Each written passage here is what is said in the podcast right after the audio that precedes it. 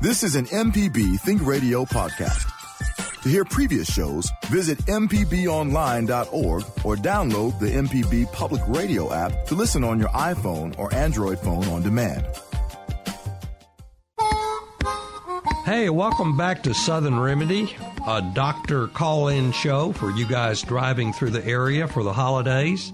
We are, in fact, live on Wednesday and loud, uh, loud and live on this Wednesday before Thanksgiving. So we're here to take your calls.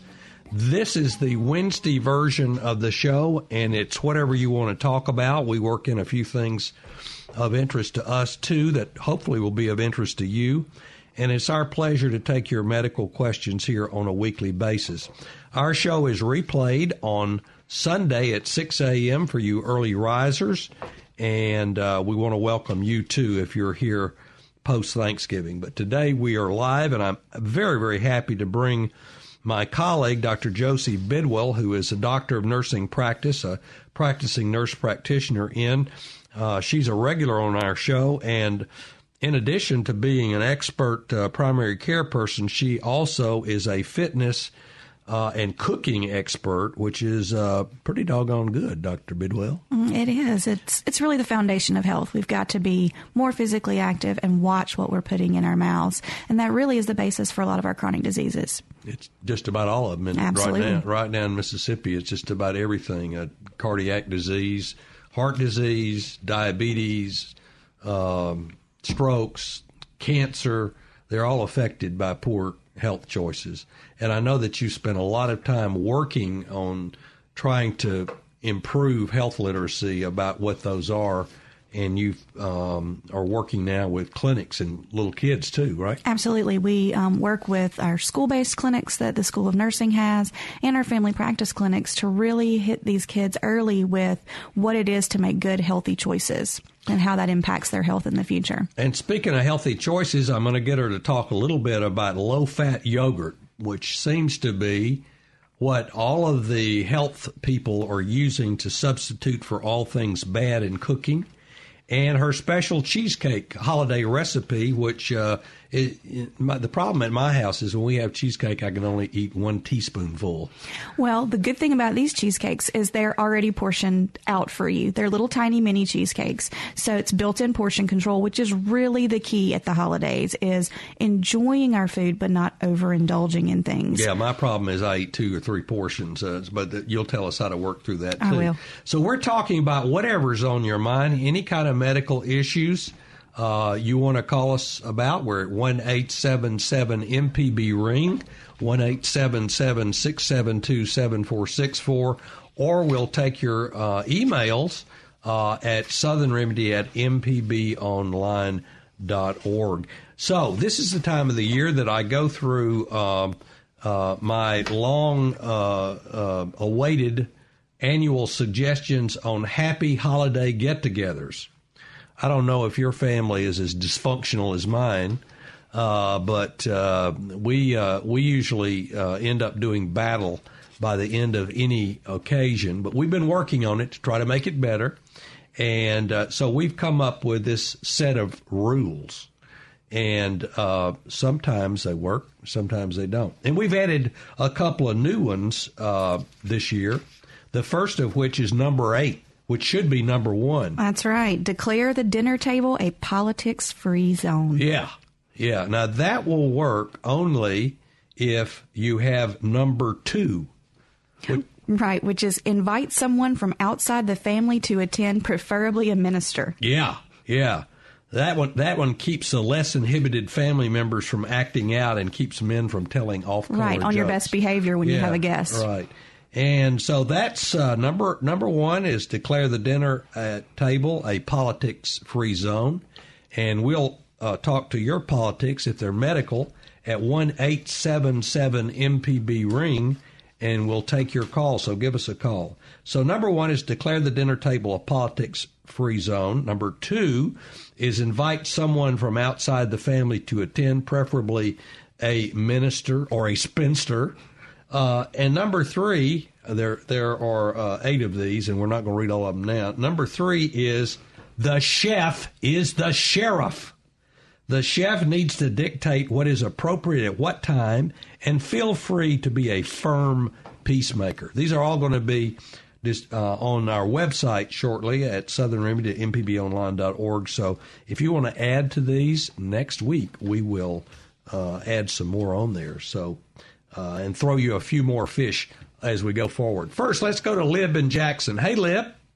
Hey, good morning and happy Thanksgiving. Thanksgiving happiness to you as well. What's on hey. your mind? So I need some advice. I am um, significantly overweight and I'm not currently physically active other than, you know, the kind of normal go into the store kind of demands, walking around at work. I don't have any kind of physical um, fitness routine, and I don't know where to start because I am overweight. Moving is hard, and and so I need some advice about what I might do to to get started. All right, that is a perfect question for our special guest. And we have open lines at one eight seven seven MPB ring. We're going to go to Meridian after this call, and your call is you give us a call one eight seven seven MPB ring. So, Dr. Bidwell, several years ago, I think you participated in the uh, documentary uh, Southern Remedy did on obesity.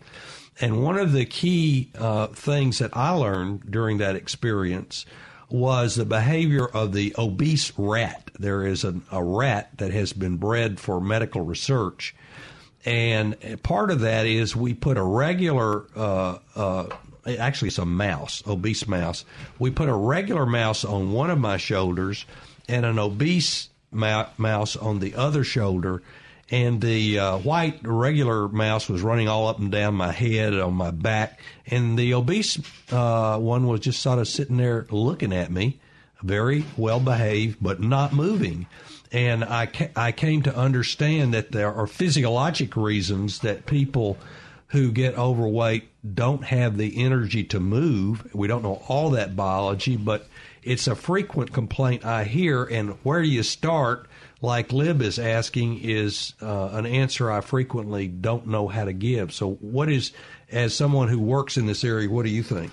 Well, the the first step is to make sure that you set realistic goals. So if you've not been physically active for a while, haven't been in a formal exercise plan, then it's not reasonable to say, I'm going to walk 30 minutes a day, five days of the week, which are the current recommendations for physical activity for adults.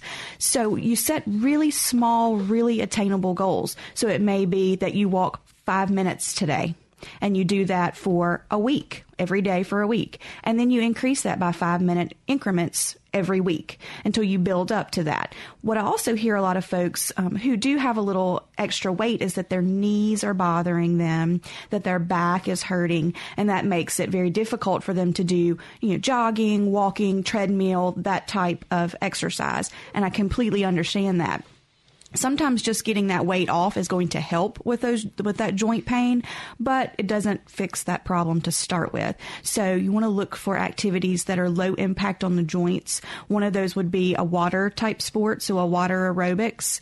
Um, so look for gyms that have uh, a pool that's open um, all year. Um, those are very very helpful for you. Or even try you know a recumbent bike that will take some of the gravitational pull off of the joints but allow you to get some exercise in. So, to summarize, what you said is one, do reasonable, be reasonable. Two, try to find something you can do that doesn't hurt. And I totally agree with you about warm water exercise programs. The problem is we have so few of those all, all year round pools. If you have a Y in your area, more likely or not there is one. And that is for people with arthritis, people who are just getting started is terrific Women don't like it so much because they have to get their hair, you know, fixed. Uh, there are ways to deal with that as well. Absolutely. And uh, and and then sort of go up progressively.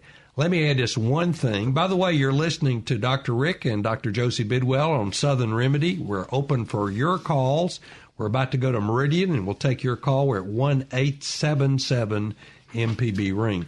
One of the things that I have learned as a uh, arthritis doctor is uh, that folks don't do is they don't get new tennis shoes. Absolutely. And that really whacks them out. Arch support is crucial for uh, exercise. So make sure that you've got really good arch supports. If you can't afford a new pair of shoes, just get some new inserts to go into the shoe that'll give you some support for those joints. So there are certain uh, problems uh, that folks have, especially if you're obese. There are knock knees and the reverse. There's pes planus, flat feet and there are people who pronate who turn their feet in, and all of those can lead to knee and hip pain. And uh, getting going to a sports shoe place and getting fitted. Uh, if you can't afford it, you can find out what works best and go online and get it. The New Balance and there are a whole bunch of different shoes that are appropriate. But most of the time, they will deal with you on these shoes and get them at a reasonable cost. So that We'll take more calls about uh, fitness and how to get uh, into the uh, uh, a New Year's resolution that will work to make you healthier. And Dr. Bidwell is here to help me with that today. So give us a call if you want to talk about that. But we're open for anything at 1 877 MPB Ring. And here's Mike in Meridian. Hey, Mike. Hello there. Uh, I uh, have, uh, uh, I get dilated every so often because of uh, scarred esophagus. I forget what the term is, or previous reflux, you know. Right. And last time I got dilated and scoped, uh, he said he saw candida in my esophagus, and I was totally blown away and kind of worried about it. And I had to kind of research it a little bit. Uh, I believe it's a fungus of some kind. Mm-hmm. Uh, he gave me some antibiotics, but only eight pills, and I took them, and okay. And I guess I'm wondering how do I find out uh, if it's gone without having to do another dilation or uh, go under, you know, sedation? Okay, well, let me just get a couple I of mean, things. Is that unusual? That's um, I was really surprised by that. I'm gonna, uh, I'm gonna, I'm gonna tell you that. I think this is a really, really important area, and I'm glad you called. You have an esophageal stricture, is that right? From uh, right. reflux. I had reflux for a long time, and it scarred it, and I and I, it gets hard to swallow sometimes, so I get dilated. Right. So that's one of the at a time. That's one of the reasons that esophageal reflux is important to uh, mention to your provider, in particular to fix. The biggest cause of uh, reflux is obesity, and uh, Dr. Bidwell has already alluded to this, where many of us have a pot belly right now, and that screws up the way the little valve works that separates your stomach from your esophagus and acid runs up there and burns your esophagus and scars it and you get a stricture uh, candida is a ubiquitous uh, fungus that is everywhere you may have heard your wife talk about having that uh, in the private parts many women have problems with candida infection it is not usually a bad germ at all. It tends to get in places that are inflamed or the barrier is broken, so it is not unusual to see that in people who have esophageal strictures. And unless you're having symptoms from it, it is nothing to worry about. Uh, when you do have symptoms, then you can gargle and swallow uh, an antifungal. He gave you a pill that is an antifungal. We don't use that much more than a couple of three times usually, but there are all kinds of antifungal uh, preparations that he can give you to swallow that will take care of that. So, Mike, if you're not having any symptoms from it and you're not having trouble swallowing, uh, I would leave it right there. Absolutely. I mean, truly the only way to know if it's gone would be to rescope. But if the reflux has calmed down, if you're not having burning pain or an increase in your reflux symptoms, then it really has been taken care of um, for right yeah, now and I, not something to worry about. Yeah, I didn't know it was. I had no, no, no. It had no indication at all, and, and since then, it's. I had, that's why it was such a surprise. It had no indication. You know, it was just my normal every six or seven months. You know, you know, it was it was closing up, and I get dilated, and I've done that several times, no problem. Right. And I was this was just a real surprise, and uh, I guess it, like you said, I guess I'll wait till uh, my next till I get gets uh, hard to swallow, and he'll of course he'll see by then whether you know. No, that, that's not the right answer either. So there was some kind of communication breakdown there uh, you should be seen by the gastroenterologist or a primary care provider uh, at three or four months uh, intervals if you have an esophageal stricture to make sure that your Uh-huh. reflux is controlled because you will end up with Barrett's esophagus. Uh-huh. Uh, Barrett's esophagus is a pre-malignant condition that prefer that that uh, occurs in people with reflux, chronic reflux. It's a right above the uh, juncture of the esophagus to the stomach gets burned and you get change in those tissues and you end up with cancer of the esophagus. So no, you need to be seeing somebody regularly to make sure this is taken care of because that is preventable and I am sure he took biopsies of your esophagus when you had your scope to make sure you don't have Barrett's esophagus. Okay. Okay. I'll do that then. All right, thank you for your call and happy holidays. Thank you. you- You're welcome. You're listening to Southern Remedy. It's a live holiday uh, show. Uh, we're waiting for your calls at one eight seven seven MPB ring. That's one eight seven seven six seven two seven four six four. I'm Dr. Rick here with Dr. Josie. We're taking all your um, all your questions, and we're talking about some holiday ideas for surviving family get-togethers, and maybe even a few cooking t- tips. We'll be right back after this break.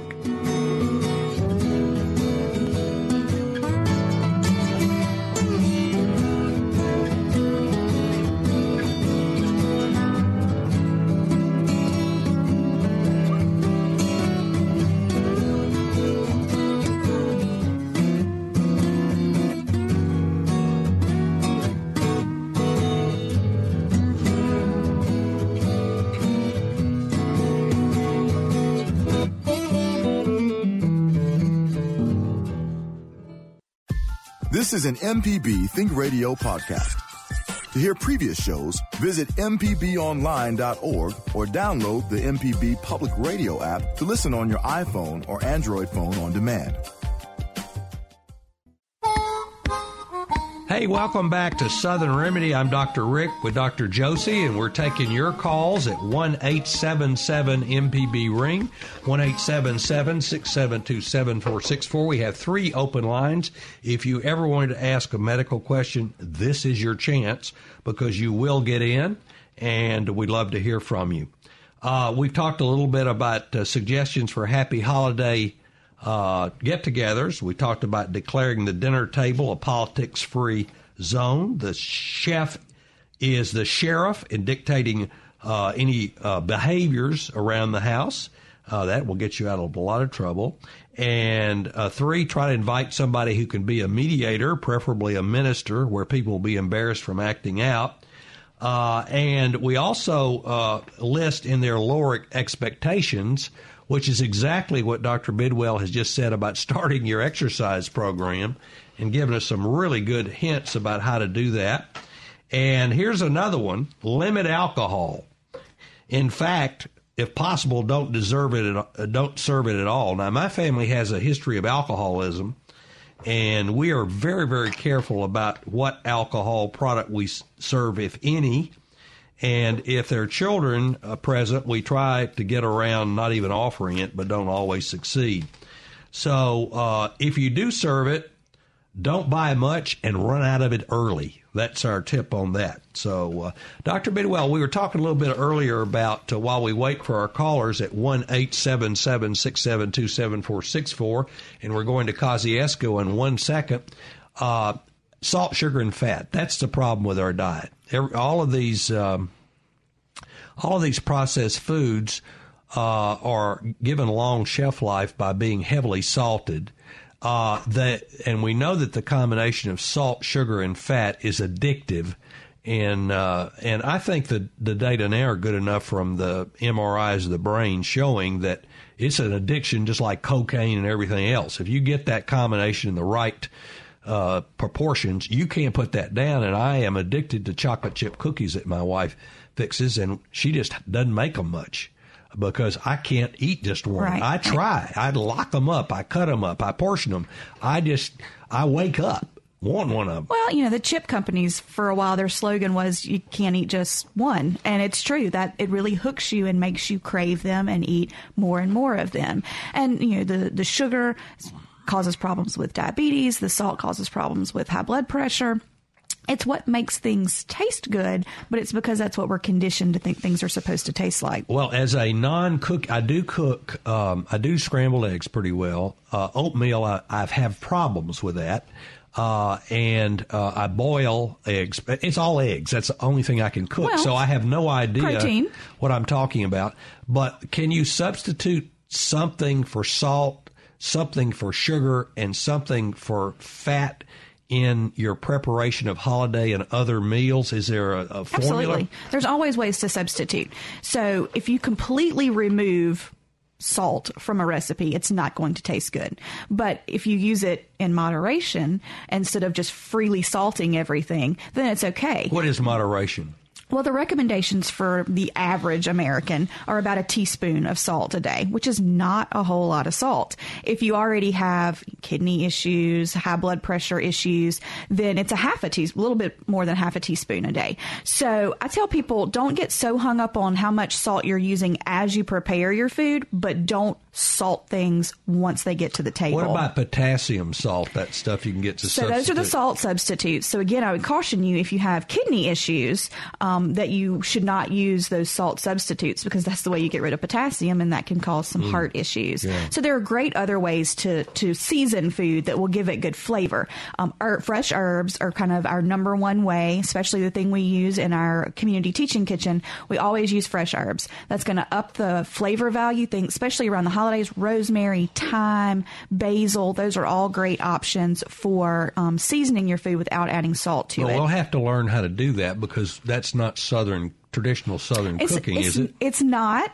um, but very, very easy to use. Um, and they're pretty cheap. You can put them in a glass of water in the fridge, and they'll last at least a week. So you've got plenty of um, of opportunities to And use if those. you're too lazy to do that, as I would be, they have some low salts, uh, all kinds of spice mixtures that really are good. Right, right. We used to just kind of have Mrs. Dash was our salt free Mm-hmm. option, but most of the supermarkets now carry a generic or a, a store brand named salt free uh, seasoning blend. Those are great options as well. All right, so we got this salt part, and that's herbs. We'll talk about the sugar and fat parts in between these calls, but we got work to do. Let's go to Kosciusko and Marie.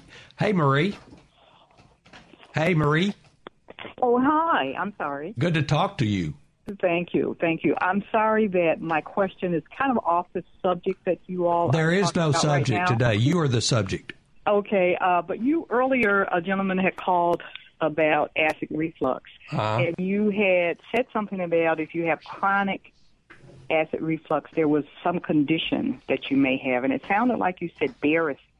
Barrett, B A R R E T T apostrophe S, Barrett's esophagus. Barrett's esophagus. Mm-hmm. That is a premalignant condition of the esophagus that occurs in people who have chronic untreated reflux, and it is diagnosable only at endoscopy. That's why we recommend, as primary care providers like Dr. Bidwell and I are, that anyone who has chronic, uh, poorly controlled reflux at some time uh, preferably uh, earlier rather than later, get an upper endoscopy to look for evidence of stricture or which is, you know, just when you reflux, it burns your esophagus and it scars down. That's a stricture.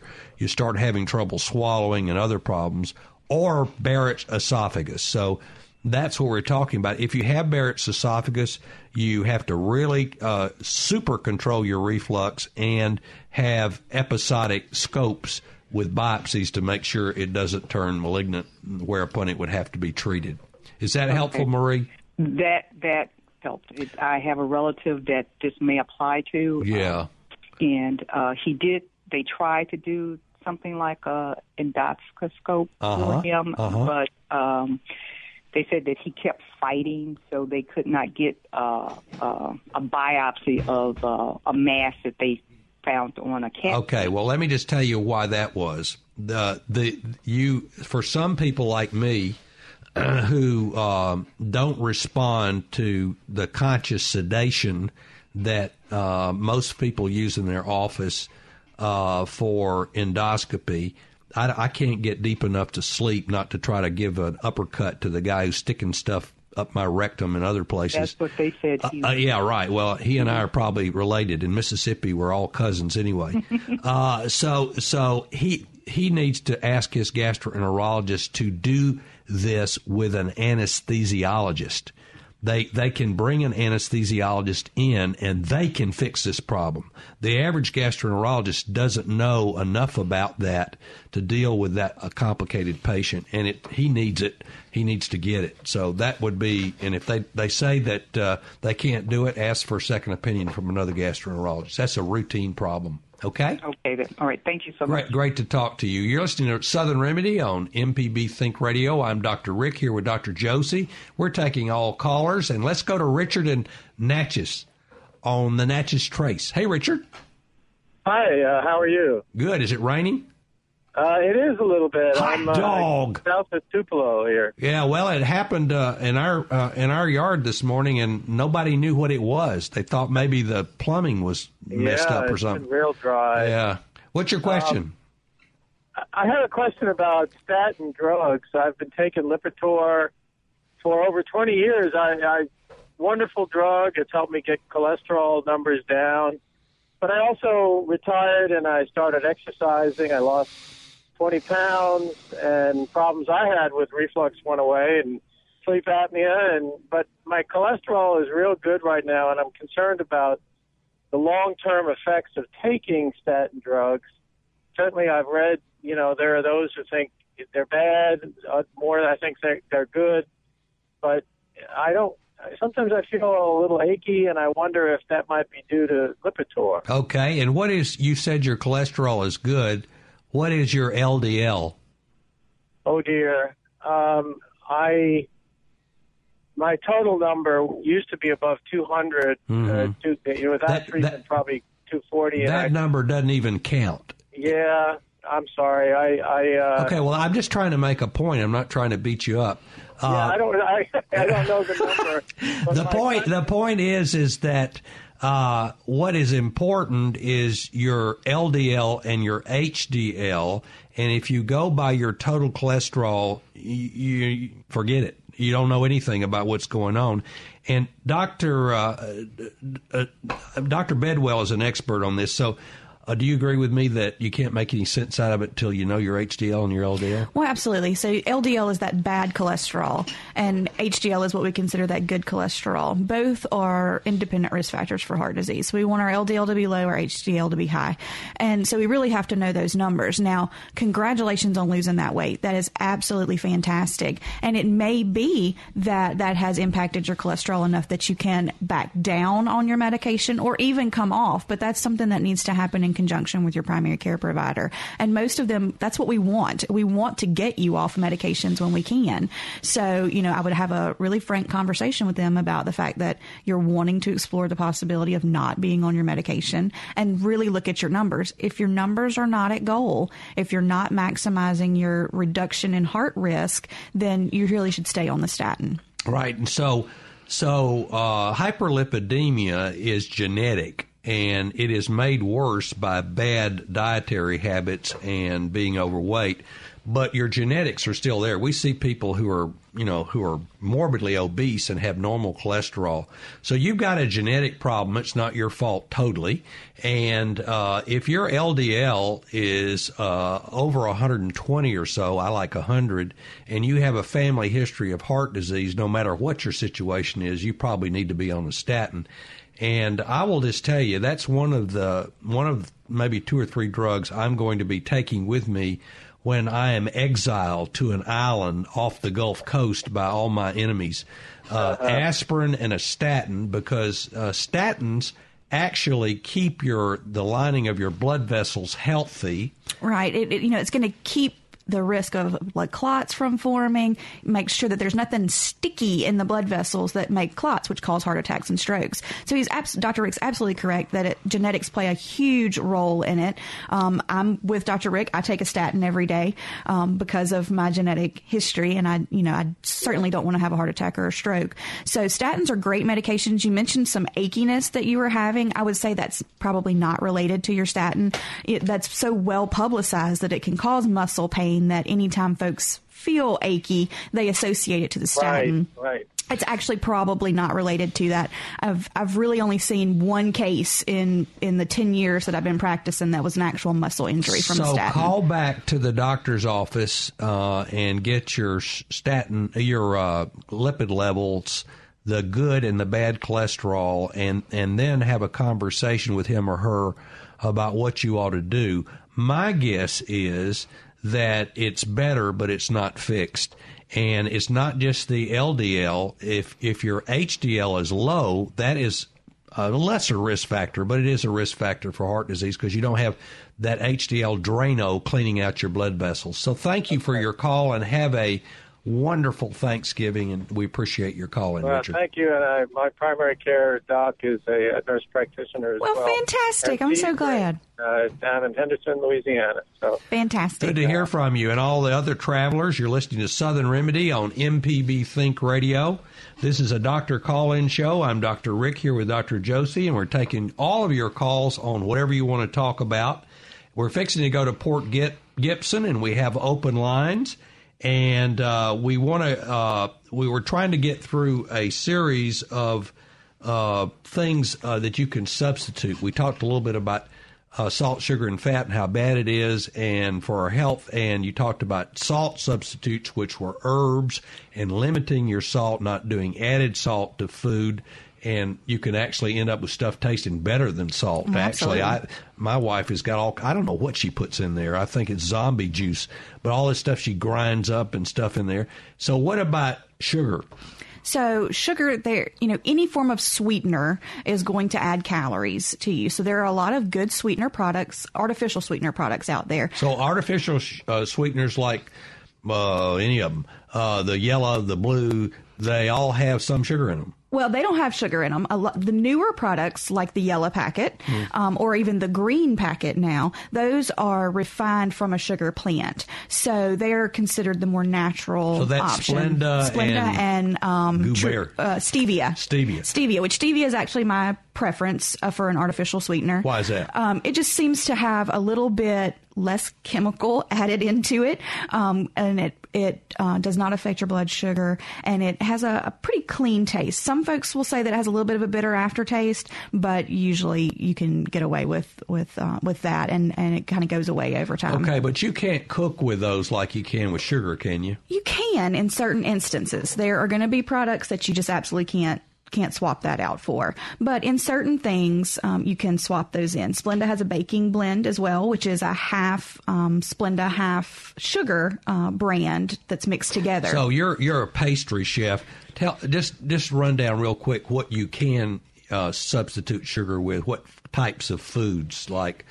Uh, some people put sugar in everything, which is terrible. Right, right. Uh, so, uh, what I see people adding sugar to most is their beverages. So, you know, our coffee is sweetened, our tea is sweetened, um, and then our soft drinks as well. So, honey makes a great substitution for um, flavoring your coffee or your tea. Now, it's still a sugar, so don't go overboard, but it It's is less gonna, sugar? uh, It's less of a glycemic spike, so Uh-huh. it's not going to make you're not going to shoot your sugar up quite as fast as um, plain white sugar does.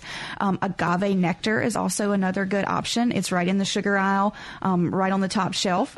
And what is it- that? It's a liquid um, sugar product. It's refined from the agave plant, which is also what we get tequila from. So, Oh, I uh, want but some it, of that. it is not so- uh, not tequila. So how much of how do you know how much to follow instructions? Yeah, absolutely. So, you know, most um, we use agave nectar a lot again in our teaching kitchen, and we pretty much teaspoon for teaspoon substitution on that on sugar. And it's lower ca- lower Lower glycemic index. lower total calories. And, Right, so it's not going to spike your sugar Yeah, as much. And people don't understand that concept uh, unless they eat at Chinese restaurants, which I do. And so you you know that when you go in a Chinese restaurant and you eat a lot of rice and Chinese food, you feel wonderful, and then about an hour and a half or two hours later, you want to climb under a table because you're sleepy and uh, you're hungry, and that's the glycemic spike. Right. So things that have that are low in fiber and are already refined tend to shoot our sugar up very very quickly but they don't hang around for a long period of time. So then we kind of crash, and that's when we get jittery or we get hungry, or as we I like to call it, hangry. You get upset, and then you then you look for a snack wherever you can Been find there, it. been there. Right. So if we have things that have a lower glycemic index, it provides a, a more gentle rise in blood sugar and a more sustained um, blood sugar level, so that you don't get that kind of sugar crash that you have. Uh, I think that I have been uh, trying without much success to get off of diet drinks. I think that diet drinks, I still get that spike even though there's no sugar in there. It's a combination of caffeine and a sweetener. I still get that. Well, the deal with the the sweeteners in the in the diet drinks is it's still conditioning our taste buds to think that everything has to taste sweet. So when we eat uh, healthy foods that are traditionally not sweetened, when we have fresh fruits and, and water and things like that, our body is still kind of craving that sugary taste because of those diet drinks. Well, that explains that. So you just have to sort of detox yourself. You huh? do, you Yeah. do. And I, I was a Diet Coke addict. I had to have one, and I have not had a Diet Coke in about six months, and I feel so much better. Yeah, yeah. Uh, don't uh, you beverage folks don't kill us, please. There, there are safe beverages that out there too. So uh, you're listening to Southern Remedy. We're going to Linda and Port Gibson, and we have lines open at one eight seven seven six seven two seven four six four. It's all things considered on Southern Remedy with Dr. Josie and Dr. Rick. Hey, Linda, Hi. what's Uh, happening? Calling from Port Gibson. A good place. Yeah. Uh, the, I thought about uh, the best uh, holiday uh, thing that you can do. Uh, instead of bringing alcohol, we normally bring uh, like a Welch's alcoholic, non-alcoholic uh, Fizzy stuff. sparkling. Mhm. Yeah. And uh, or that apple. Uh, That is a great idea. So you can have for people who like to imbibe, you can have sort of uh, it, it's sort of like champagne drink, right? Yes. And then another thing, uh, uh, I use, I've been using uh, Previa for the past three or four months. And I have been using Splenda. Uh, I've heard that, that uh, Splendor and the others have Octane or something. Well, the, the blue packs and the pink packs, they have things like aspartame, which is the, the NutraSweet type of um, sweeteners. And so those are the ones that we, that can trigger, they can trigger migraines in some folks. Um, and those are the ones that, that I tend to stay away from. Um, Splenda does not have aspartame in it. Um, and then Truvia, which is the other brand name that you mentioned, which is a, a brand of stevia, also does not have aspartame in it. So those are the two better of the, the artificial sweeteners for you to use. I, I, still have Splenda, and I have Previa. And so, uh, All right. keep using both. Yes, ma'am. You sound like you're on the right road, and we appreciate your call and happy Thanksgiving. Happy Thanksgiving to you. You're listening to Southern Remedy. We're at one eight seven seven six seven two seven four six four here with nurse practitioner Dr. Josie Bidwell, who's also a fitness, uh, exercise, and cooking expert. And let me tell you, she knows what she's talking about. So we talked about salt substitutes, sugar substitutes. What about fat? That's So- the thing I like the best. Well, it's what makes food taste great. I would like to eat fat back. We used to have fat back. No. uh, at my house. I we had a, we had. Oh, uh, I had it too, growing up, on all of our you, vegetables. Stuff was good. We had bacon every morning, and oh my goodness, it was wonderful. And now it's all gone. Well, you can still have bacon, just a little bit of bacon. And what I actually tell folks, because most of our vegetables that we've grown up with in Southern cuisine have had, you know, a ham hock in them or a piece of fat meat in them or bacon. Uh, what I tell folks to do is cook a couple of pieces of bacon, bake them in the oven on a tray so that the oil uh, and the fat kind of drips down, and then you know blot them, get them good and dry, and then crumble those up and put those on top of your vegetables. So on top of your green beans or on top of your cabbage. That way you still get a little of that smoky, salty bacon flavor, but it's not swimming in the fat from I the noticed bacon. that a number of the healthy restaurants are doing that. They're sort of crumbling it up and and they even are fake bacon bits. I don't know what's in those. It may be some kind of dog food or something. Yeah, I'm not big on fake anything. If it, um, uh, you know, I would rather have a little bit of a I true product I like that. Mm. than a ton of um, an artificial So substance. there's so many people out there trying to sell us processed foods that are disguised within, you know, healthy or fit or low whatever. And this, if there's if it's low fat, it's usually high sugar. If it's low sugar, it's usually high fat. And all these prepared right. foods. You pull one out, they usually increase the other to make it taste good because that's what makes people buy things. We're going to go to good. Louisiana and Timothy and Madison with Annetta in just a second. Uh, so, what is the deal about the fat substitute? Well, so you want to substitute heart healthy fats. So if you're going to use an oil, then you know an olive oil is a or a canola oil is a better option for you. Um, st- try and stay away from things that are solid at room temperature, like shortening. Um, those are much higher in saturated fat, which is what clogs up our arteries and makes us have heart attacks and strokes. Um, the other things that we tend to glob on our foods are mayonnaise and ranch dressing and those creamy um, types of um, of products. And so we mentioned at the start of the show about Greek yogurt and what's the deal with Greek yogurt? Well, Greek yogurt is an excellent product that can be subbed in both sweet dishes and savory dishes depending on the variety that you buy. Now, when you go to the grocery store, there's tons of yogurts available, but not all Greek yogurts are created equal. Some of them are going to be very high in calorie, very high in fat, very high in sugar. So if you're going to pick a Greek yogurt to use in a recipe or to make a sauce with, get plain Greek yogurt. Anytime you get a flavored Greek yogurt, you're going to increase the sugar content of that particular product. So get your plain, non fat Greek yogurt, and you can sub that almost anywhere that you would use sour cream, that you would use a mayonnaise, that you would use a dressing. You can sub in that Greek yogurt. So you could use Greek yogurt to make chicken salad, my favorite thing. Absolutely, absolutely. We do that all the time. And if you if it called for a quarter of a cup of mayonnaise, put in a quarter of a cup of the non-fat plain Greek yogurt. Please don't put vanilla Greek yogurt in your chicken salad. You will be mad at me. All right. Well, that, that's that's great. So, so it's just a matter of having these substitutes available and playing with them a little bit with the dish, and uh, before you serve it to everybody else, to get all the proportions right. Right. Right. All right. Well, that's that's very helpful. Hey, Timothy, how are you doing in Louisiana? Oh, just grooving right along.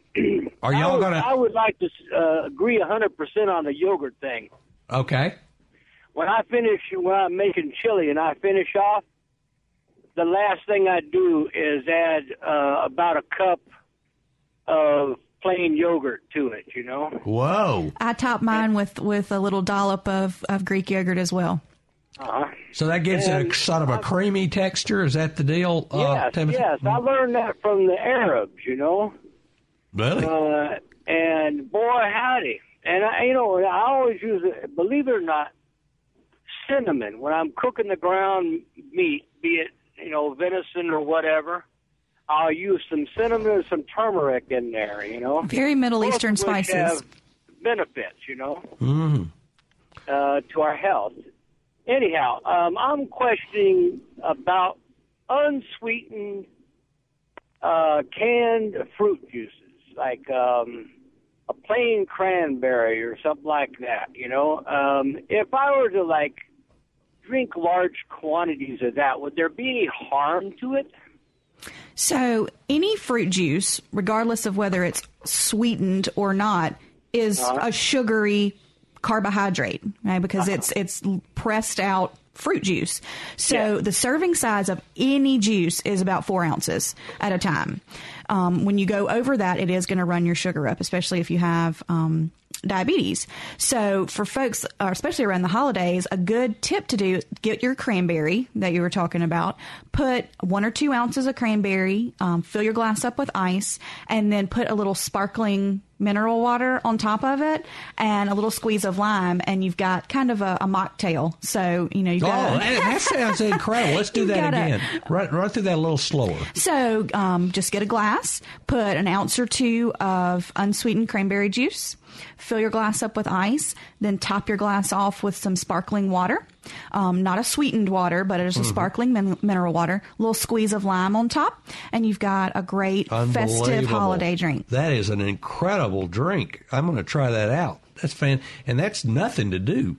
Oh no, absolutely. And you can have several juices. Like if you wanted to have a little bar set up, Mm-hmm. you could have an orange juice there. You could have a cranberry juice. You could have a grape juice, and folks can kind of mix and match their own um, that beverages. would be a really great thing for the holidays. Well, thanks for that, and thanks for your call in Louisiana, man. He, you, you have some good ideas, and uh, send us an email, and I'll read some more of them out. We're at Southern Remedy at mpbonline.org.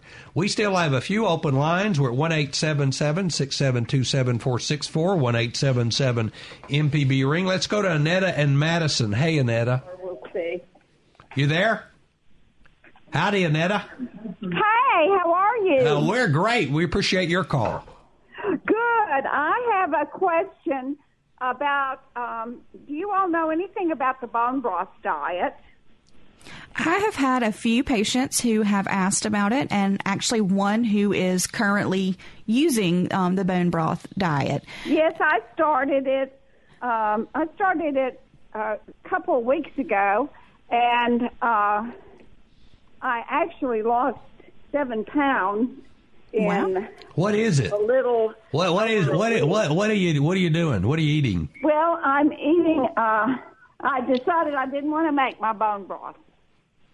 They do sell the bones at the Rainbow, but I ordered mine broth in powdered form from Amazon, and I'm eating uh, protein. Uh, they want you to have some fat. Uh, Who is who is the- they? Who is they, Annetta? Who is they? in the bone in the diet in the bone broth? Where do you get this? Where do you get this diet? I don't know. I'm stupid about that. I Oh, work. Dr. Kellyann, it's a book. It's a book. There's a book about it, and I've met several people who are doing it, and they seem to have good results. But it's supposed to fix your tummy if you have Flab. reflux and you have a leaky gut. Uh huh. And I've had gut problems since I was 25. What does it taste And like? It's not bad at all. Is it It's soup? Good, actually.